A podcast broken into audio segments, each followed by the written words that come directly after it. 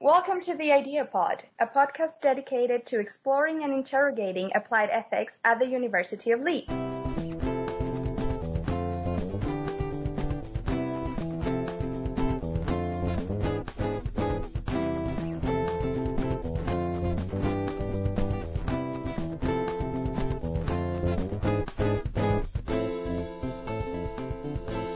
Hello, everybody, and welcome to the Idea Pod. I'm Graham Bex Priestley, a lecturer at the Idea Centre, and today I'm joined by Chartered Accountant Ken Lewchuk from Canada, who also lived many years in Houston. And your first degree was in theology, and then you got an MBA at Heriot Watt in Edinburgh. And recently, you've completed a master's with us in applied and professional ethics. Uh, hi, Ken. Hi, Graham. Good to be with you. Thanks very much for joining us. Um, yeah, so the topic of today's episode is going to be business ethics, and in particular, responsibility for corporate failures. So, Ken, what drove you to choose business ethics in the first place? Actually, a few things. So, one is um, I think the the area is extraordinarily important. Right now, if you look at uh, say the hundred biggest economies in the world, over half are going to be corporations. Tremendous amount of significance. Uh, if you look at where people are employed, tremendous amount of people um, are employed by by corporations. So it has a certain significance to it. There's also an academic um, reason also. You know, in our module on business ethics, uh, Professor McGowan wrote something that uh, he said that he thought that the the academic study of business ethics had been somewhat superficial, and he proposed that perhaps the reason was because it's very difficult to have an understanding of, of ethics, but also an understanding of business.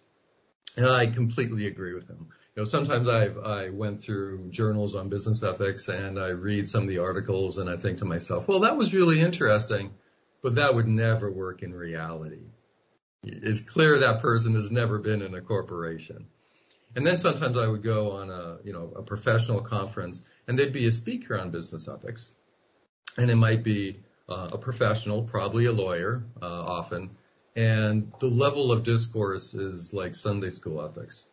You know, they might know the business, they might know their profession, but they've never addressed the questions that I addressed to the level that we did in the Leeds program.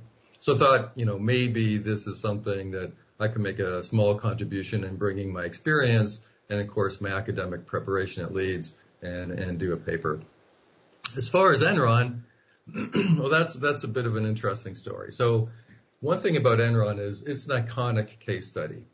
You go to our module on business ethics and in the first sentence in the introduction, you will see the name Enron. So to this day, it is still a very important case study. It's a little bit unique for me because I actually worked for Enron for a short period of time, including the months towards uh, just before it collapsed. So I kind of had a, a, front row seat to uh, to the story that that you know underpinned uh, my dissertation. And of course, being in Houston at the time, if you did not work for Enron, if you did not work for Arthur Andersen, you know someone who worked for Enron or who worked for Arthur Andersen, and you saw the impact it made on on on Houston. So again, I thought, you know, maybe having a front row seat, I could provide a filter and a slightly different perspective than maybe others could. So taking an important topic, taking my experience and iconic case study kind of made a lot of sense. Great. Yeah, thanks.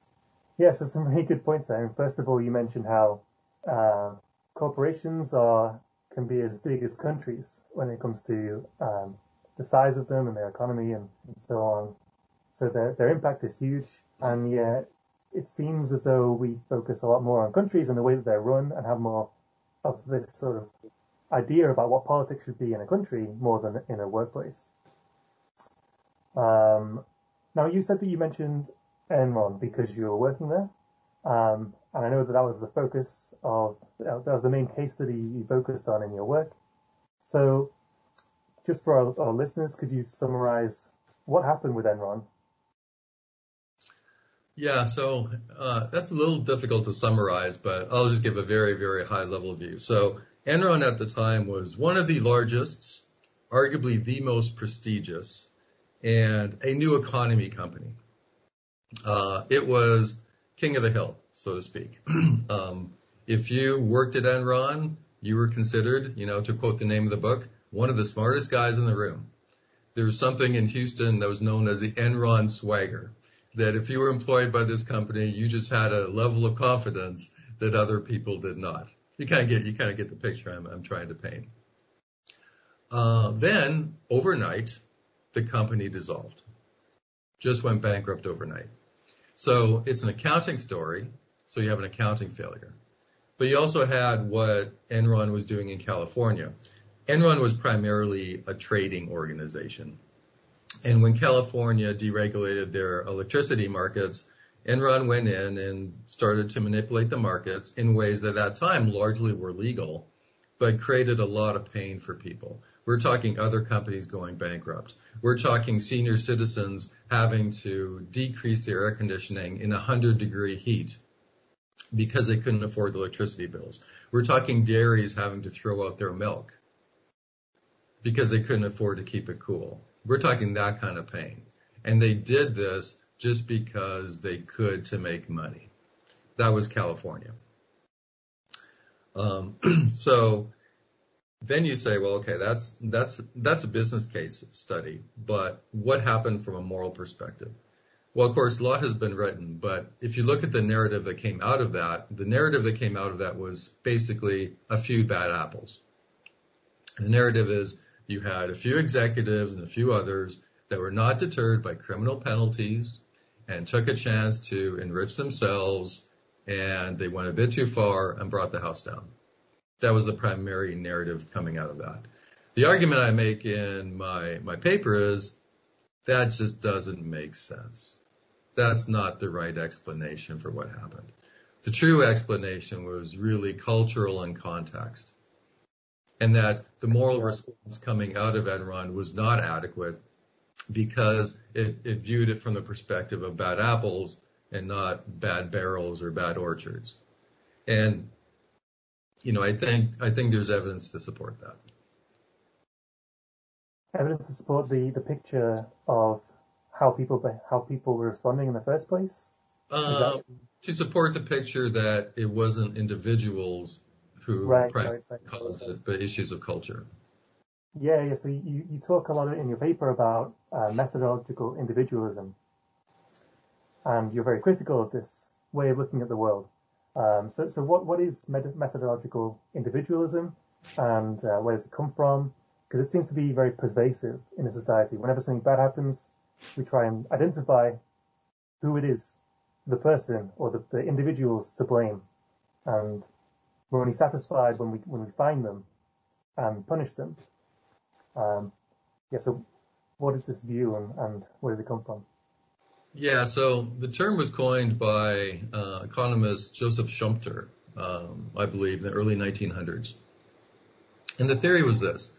Um, the theory was that if you want to try to understand an organization, you have to understand the actions of the organization.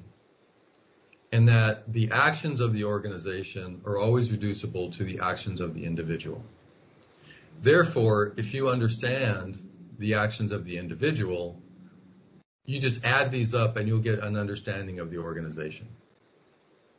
So that is basically methodological individualism. It's a framework from which you analyze an organization to understand it. so why am I critical of it? It's often wrong. Is quite frankly the the issue. Let me give you let me give you an example. Um, this was not my dissertation, um, but Asch lines. this was from a psychologist, I think, in the early 1950s on Asch lines. So what he did was he he got um, a print and he had lines of different lengths.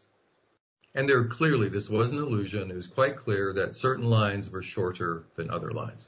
This was the type of thing that if you ask 100 people which line was shorter, you would get the correct response 100 times. It was it was that clear. So he did an experiment. He got four people in the room, uh, but the unique thing is three of them were actors. Only one person was real. The first three people gave a wrong response to the question, which line is shorter? That fourth person gave the wrong answer 75% of the time. Following the herd, basically. Yeah. Right. Well, how do you explain the behavior of that fourth person without seeing the interrelationship of the behavior of the other three?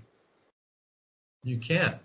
And this is a simple which line is is shorter question, right? So just think right. how difficult it gets when you get all these other contextual factors in, in trying to describe, describe behavior.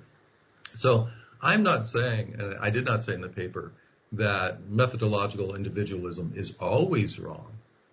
I'm just saying in the case of Enron, and by the way, in many, many, many, I could even argue the majority of business ethics cases, it's the wrong primary approach to follow because you ignore culture and you ignore, you ignore context, which often is the driving force behind what is going on. Good. Yeah, thanks.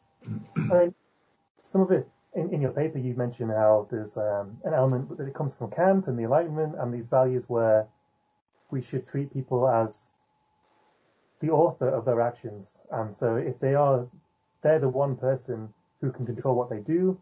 Um, we're not determined by outside influences. We, you know, even though 75% of people may have reported what the other people were saying, the actors, they might say, well, look, still 25% refused, and they didn't. So it shows they have free will and that they have this uh, autonomy, and so they are ultimately responsible for their actions um, due to that. Um, is, is this something that you would still want to resist, this line of thought? Yeah, so I mean, let's just go back to the, the Asch lines discussion. Yeah. So, so we've observed, right, that three people got it wrong, and then the fourth person got it wrong. So then let's say, well, okay, so let's just deal with the fourth person and say, well, okay, should we morally blame you for getting it wrong? Well, the person could say no. If I had been on my own, if I had totally acted as an autonomous individual, as in the context when you showed it to me individually, I would have got the answer right. Therefore, I should not be blamed. I was not acting as an autonomous individual agent. And then you say, well, yeah, maybe we should blame the other three uh, for the for the fact that the fourth person got it wrong. And the other three are going to say, but no, we did not force this person to give the wrong answer. We did not coerce them. We did not coach them in any way. What that person did was their free will. See, this is what corporate agency looks like once you unpack the situation, it doesn't make sense to blame anyone. Right, that's gonna that's gonna feel really odd, right?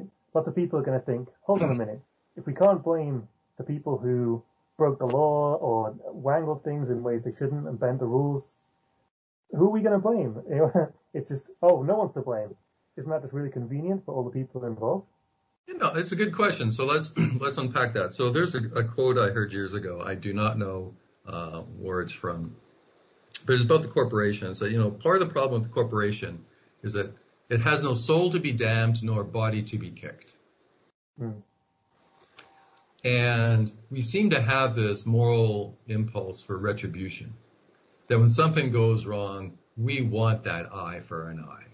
We want that soul to damn we want that body to kick. And so something goes wrong in a corporation. It's like we have to blame someone. We have to find that, that person.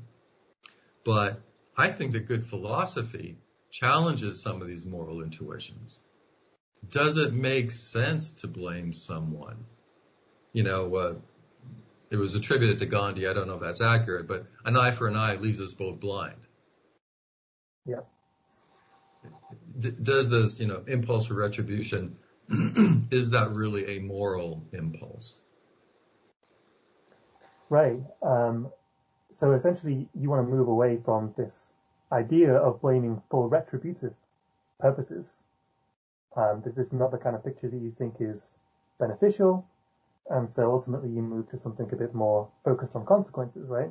It's not like you want to get rid of anything and just go on as before Um, you think that there are things to be done, but you have a different version of blame, right?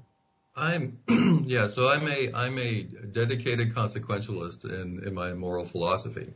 So let's let's bring this back to Enron for a moment.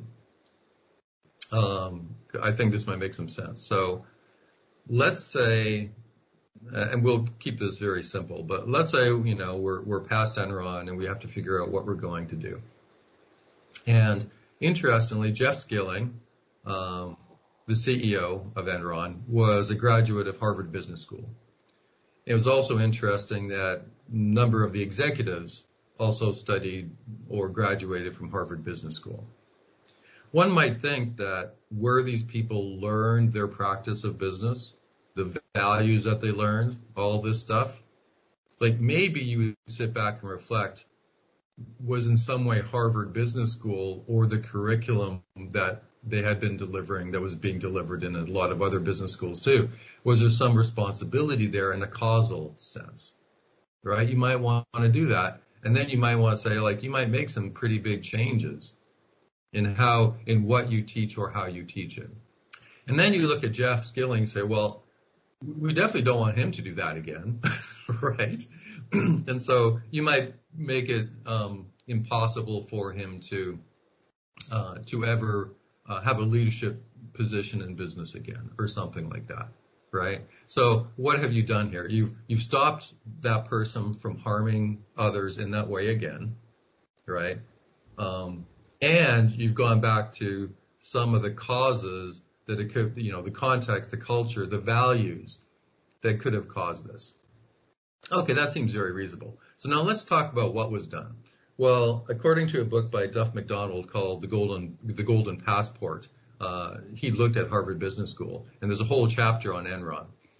After Enron, there was no serious reflection upon what was taught at Harvard Business School.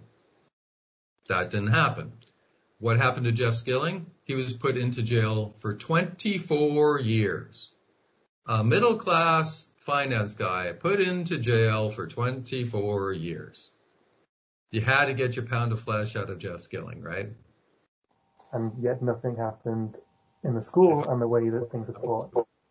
So from a consequentialist position, you know, perspective, you say, really, was this the moral path forward? To basically ignore the, the values that would have shaped the person who committed the inappropriate behavior? And really, what benefit is it to anyone to stick him into jail for 24 years.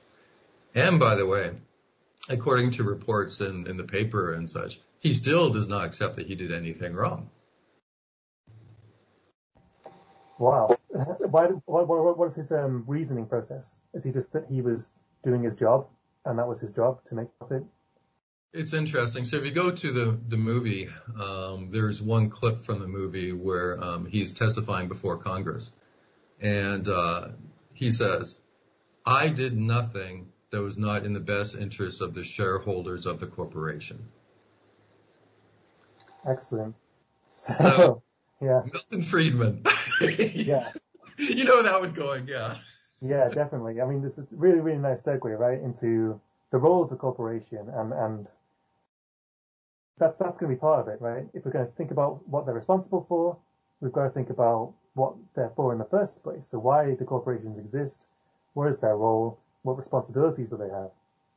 Um, so yeah, tell me about Friedman. This is uh, something that's had a massive influence, um, especially especially since the 80s in both our countries, right? Um, Thatcher, Major, Blair over here, and, and hasn't really stopped. The and over in your country, we had Reagan and continued by Clinton. This whole sort of privatize, deregulate ideology, which has been quite prominent. Um, and some of it was influenced by some of Friedman's theories. So, yeah. So, what is Friedman's shareholder theory? Yeah. So, um, you know, very simply, I mean, his most influential, largely influential writing was an article in the New York Times in 1970 called something to the effect of the social responsibility of businesses to increase profits right? I think the title pretty much, you know, um, explains what the article was about. So if i am going to start out and just be like a very charitable, um, you know, explanation or dig it down. So Friedman, following from Friedrich Hayek, who was an economist, uh, as was Friedman, and you have to remember Friedrich Hayek. Um, his thought had been developed over the period of the war years. And, you know, he had seen and experienced kind of what government tyranny could be on individuals. And he was very much a liberal, a liberal in the European sense, right? The sacredness of the individual, which also ties into property rights. So the individual, the property of the individual, that is in some sense sacred and should not be infringed upon. Okay. So then there's also duty. so for example, um, if I own my house and I hire you to come and look after my house for a week and I say, okay, Graham, when you look after my house, no parties in the house. Then it's your duty not to party in my house. It's my house and it's your duty not to party in it, right? If all of a sudden you go and have a party in my house, that's wrong. Well, see, this is what he's essentially saying in his article, right?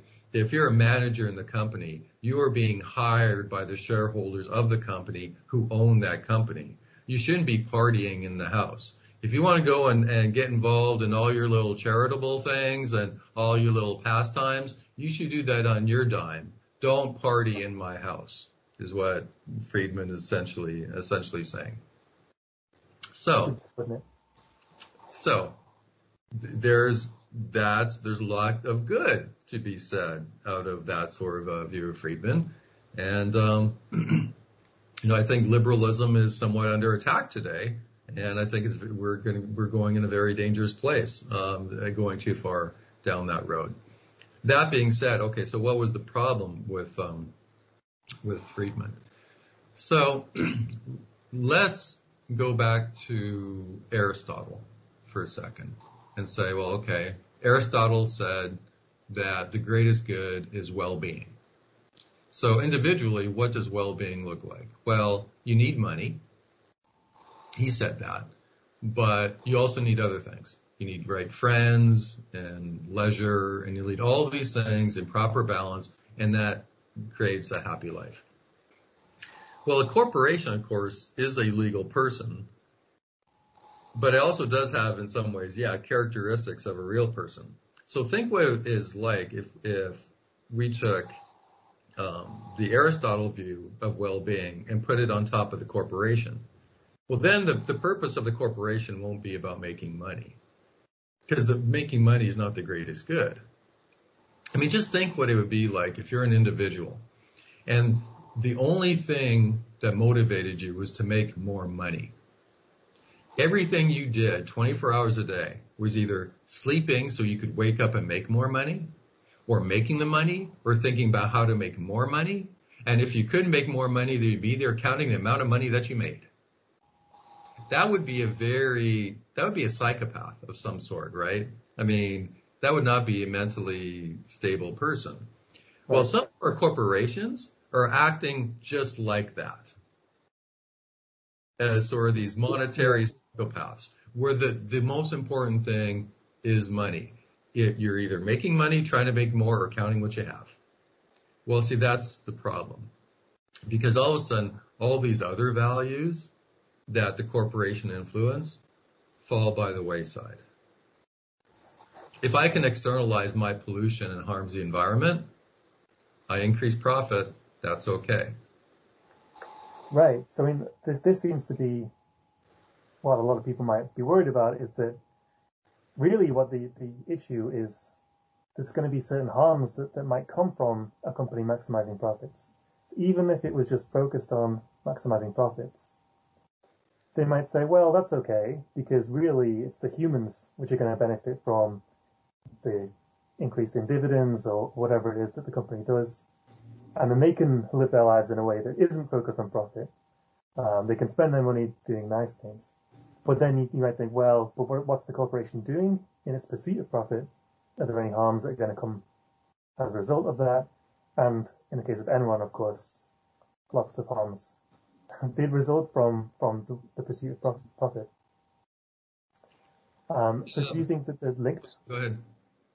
I was just going to say it. So do you think these two things are, are linked, or um, is it really just this issue of if we should, if, if you treat the corporation as a person flourishing in the way that Aristotle would like, then really it should be focused on a broader set of goals than profit. So um, I did write a paper on this, not not in my dissertation, in another module. And I I analogize to professional ethics. So let's say you're a doctor. One of the you know basic moral tenets of medicine, or as a professional, is do no harm. Okay, that's I think a good place to be. But then the other thing about that is, if you're a doctor we shouldn't go and say, hey, you need to be a doctor half the time. Oh, but you need to carve out 20% of your time and be an accountant. Well, you're not an accountant, you're a doctor. So if you go to what your purpose is, you need to stick about your purpose and serve that purpose without doing harm. Seems like a reasonable path forward. So then what does it mean then if we take that into the corporation? Well, the purpose of the corporation is to generate profit. That is the purpose of the corporation. So arguably, it should not be going too far outside of that purpose. Okay, here comes Milton Friedman, right? Don't go too far out of that purpose. But in serving that purpose, the ethical position is do no harm. So you shouldn't be harming your employees. You shouldn't be harming your customers. You shouldn't be harming the environment. Now there's a difference, right? Because let's say I have a business that has nothing to do with energy, for example. My business should not harm the environment, but that doesn't mean I have an obligation to try and solve the climate crisis. That might not be what I do. That might be what someone else does, and they should be doing that. We talk about COVID-19. We have people who know how to create vaccines. That's what they should be doing. We shouldn't have people that don't know how to do that attempting to do it. You follow your purpose, right? But in following that purpose, you do no harm. Right, and so that's the difference. It's um, yeah. So we have people who think about corporate social responsibility as these little side projects or um, charitable projects that sometimes might make a company look good. Um, some people might say it's greenwashing, for instance. Um, but you're essentially saying, look, that, that's not the responsibility. If they want to do that, that's fine, but the responsibility is not to harm. So it could be harming the environment. It could be damaging, well, people's electricity, for instance, um, whatever it is that we just need to make sure that we don't do any harm. And that goes beyond what Friedman was saying, right? Because Friedman was saying maximize profits within the law and was not focused so much on harm. No, no, he was he was not. He was not. Um, that that was not. And even in giving money to charity, um, he he was okay giving money to charity as long as giving that money to charity had some connection with, with increasing profits. Yeah. So it's it's very cynical, right? When you say that's like, uh, you know, you're not giving money to charity in some kind of altruism, you know, out of the fact that I want to help you. It's that, oh, I'm going to give you money called charity, but it's really advertising or some other profit driven motive. That was Friedman. Yeah. And so that's not, that's not good. The, the social responsibility thing though, if you pull it back, it, it gets very complex because, you know, first of all, for things like charity, I mean, it'd be today it'd be terrible if companies pull back on their charitable giving because that would be have very serious consequences to who is receiving that today. So you you have to be cognizant of that, even if you say that should not be the role of the corporation. If you're going to say that should be the role of government, well, you need the government that can step in into that place. But also in corporate responsibility, I think some of the things that I'm already talking about there's much fertile ground for corporations to improve their corporate responsibility outside of things like charity. We know that adolescents are experiencing greater anxiety and depression because of some of our technologies that we are rolling out. or corporations considering social the media? pardon Are you thinking of social media or other technologies? exactly um, the iPhones, the apps, how they're designed. Uh, the social dilemma documentary is uh, interesting uh, kind of communication on that. So you have that going on. You have um, there's a tremendous book by David Graeber um, who passed away uh, fairly recently, but it was called Bullshit Jobs. And the thing about that book, he's not talking about like what we would call terrible jobs. We're talking about decently paid, middle class, comfortable jobs that are just devoid of meaning for the people who hold them. Can Mhm. do something to provide employment, to provide meaning to people? Yeah. That's corporate, that's corporate social responsibility. Providing employees with meaningful work. Providing goods that don't harm people. Not harming the environment. I think there's much companies can, can, can do in this space. The other issue, once you go too far outside, and actually Jonathan Haidt, um, who writes on ethics uh, at NYU Stern School of Business, uh, made this comment how uh, right now, you know, if you're in some Scandinavian countries and you want to bring some social responsibility into the corporation, you can probably do that because you have a society that is generally somewhat cohesive, and you and so you can arrive at agreed upon desirable social consequences. Right now in the United States, there's such a lack of cohesion. It is not clear how you could get agreement on what social ends the corporation is supposed to actually work towards. So there's a political dimension to trying to create corporate respons- a social responsibility. Does that Right. make sense? Yeah. Um, and you'd think that people would at least unite on the principle of do no harm. But maybe that's too optimistic in the current US situation. Um, and so, this is. Yeah. So at the extremes, yes. But if I have if I have Hume's name on a building at the you know University of Edinburgh, Mhm. that name, as I understand, was taken off because having a name on a building harms someone. Yeah. Some people disagree that that was harm. yeah. Right. So essentially the, the principle do no harm, people will buy, but then what counts as harm is going to be disputed by, yeah, political. Good. So th- I guess this brings us onto what we can do. So, uh, as, it, so suppose that we buy the picture which you give, where within a corporation and when there's corporate failure, typically it's not just going to be down to individuals that we can hold responsible. it's normally going to be a wider failure of culture, of the attitudes within the, the corporation, and everything's having this sort of interpersonal effect where we can't just point the finger at a few people. It's going to be the whole corporation, or at least elements of it. Or even beyond that, as you mentioned, where they were trained and, and those kinds of values. So where do you think blame has any sort of role at all? I mean, some people might say there's false dichotomy here. Mm. Maybe you're saying, well, rather than punishing individuals, we should then do something else. Which I'd be interested to hear what you think about that. But someone might say, well, why not both? Why not punish the individuals that you can find who are responsible, especially if they've broken the law, for instance, and also change the culture in corporations? So I think it, comes back to being a little bit facts and circumstances based.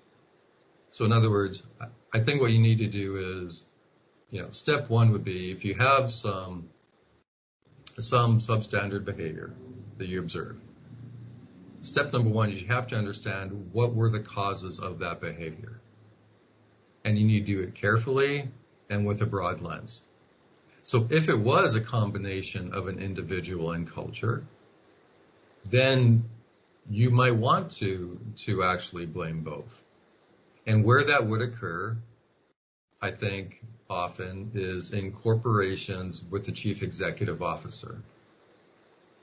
Um, you know, chief executive officers have unique power to shape the cultures of their company or to ignore the cultures that that they've created or adopted. And so they are in a, in a particularly unique space, right? That being said, well, you know, should you blame everyone? Well, no, you shouldn't because these are cultural factors. And blaming everyone is not necessarily going to to do anything going forward. Once again, if you, you have to find out what the causes are and work towards changing those causes. Um, if if the causes are due to certain beliefs, where do people get these beliefs from? How can they be corrected? That is going to drive things uh, further than than punishment. And once again, we have to be very careful with that word punishment. You know, what does punishment give us? What is the utility of punishment? If, if we all of a sudden said, well, we're not going to punish anyone tomorrow, but we're going to do the right thing from a consequentialist basis, what have we lost? I think of a thought experiment. Let's say you had a person who went around and involuntarily kicked people wasn't their intent, just went around involuntarily kicking people. Well, we may say, well, we, we don't want to punish them because why would you punish them? They're, it's not their fault. They're, they're, they're not intentionally kicking people. But from a consequentialist perspective, we still have a moral obligation to act. We might put that person in jail for a while. But why? Not to punish them, to protect the other people so he can't kick them. Right? To protect other people. Or maybe if we put, put them in jail for a while, right? And, and help him get over his kicking. Well, now we've made things better. Right? Right. Yeah. But sticking that person in jail for a long period of time as punishment, that's, that's not really going to, I think, move us forward. So what is, so in practical terms, what, what do you think that would be good for changing corporate culture? In practical, so yeah, of course, we've been discussing very broad brush, you know, philosophy, etc. if if you want me to pick, if you want me to pick like one specific area that I think would do quite a bit of heavy lifting, it would be incentives. So let me explain this way. So let's say most corporations, a lot of corporations will have a bonus structure and you'll be given an objective. You'll be very specific and carefully defined. And if you do this thing over the year, you will get a bonus. So let's say you're in, we'll go to accounting and you know that if you fudge a number a little, and of course, you know, in corporations, sometimes it's so difficult to see the consequences of your actions. This does have some resonance with Enron where you place a trade, it's a number on a screen. You, don't see the electricity being delivered. Like you don't see the consequences of that keystroke. But let's say you, you make that keystroke and you fudge a number. You say, okay, if you fudge that number, um, you're going to get a hundred dollar bonus. Um, you know, if you're a moral person, you're probably not going to do that maybe. Okay. So let's up the ante. A thousand? Ten thousand? A hundred thousand? A million. A million bucks, man. Your family's set. You know, you're, you're to be able to buy that car for your, you know, your wife, just like maybe all the neighbors have.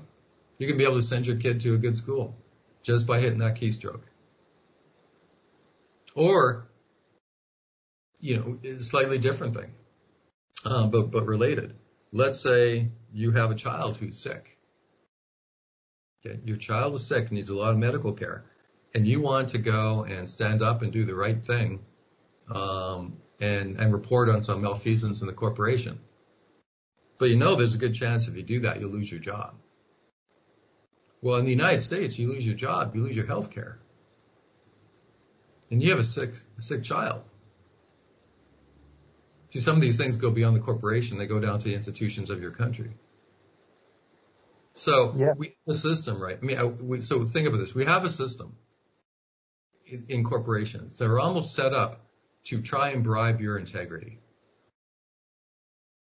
And then we're surprised when a few people succumb.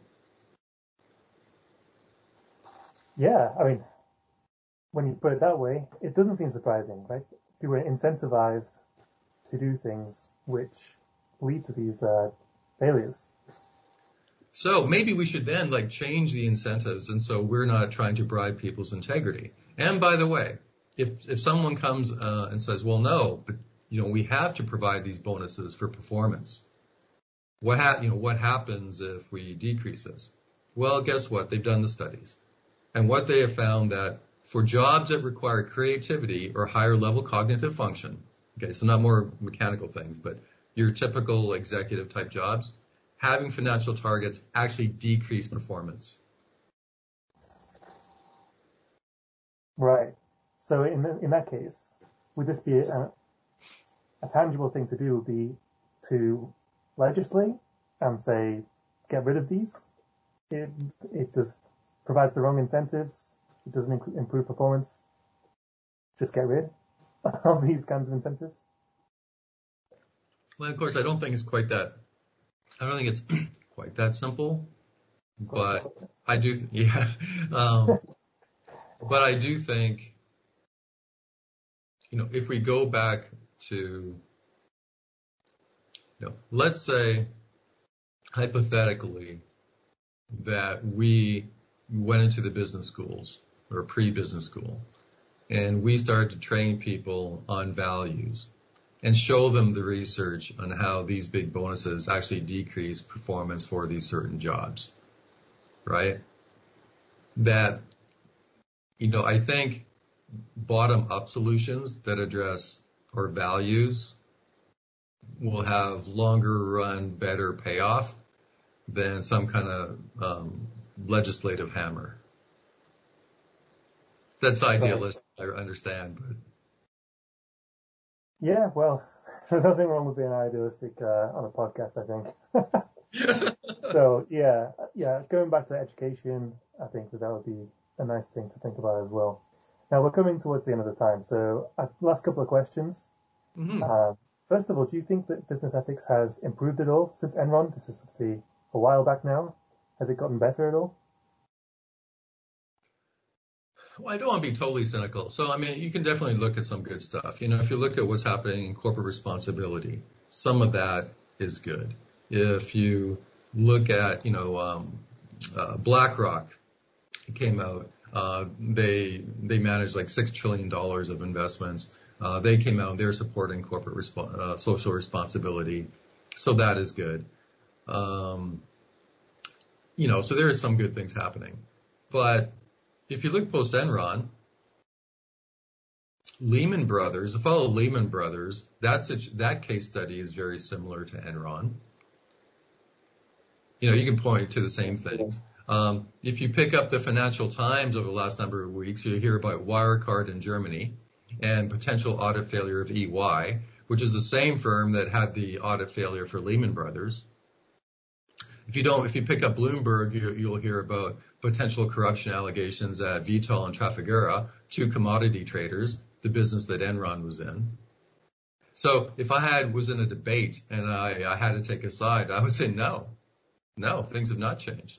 And if you ask me, well, why things have not changed? Well, because in business, culture is largely important, hugely important.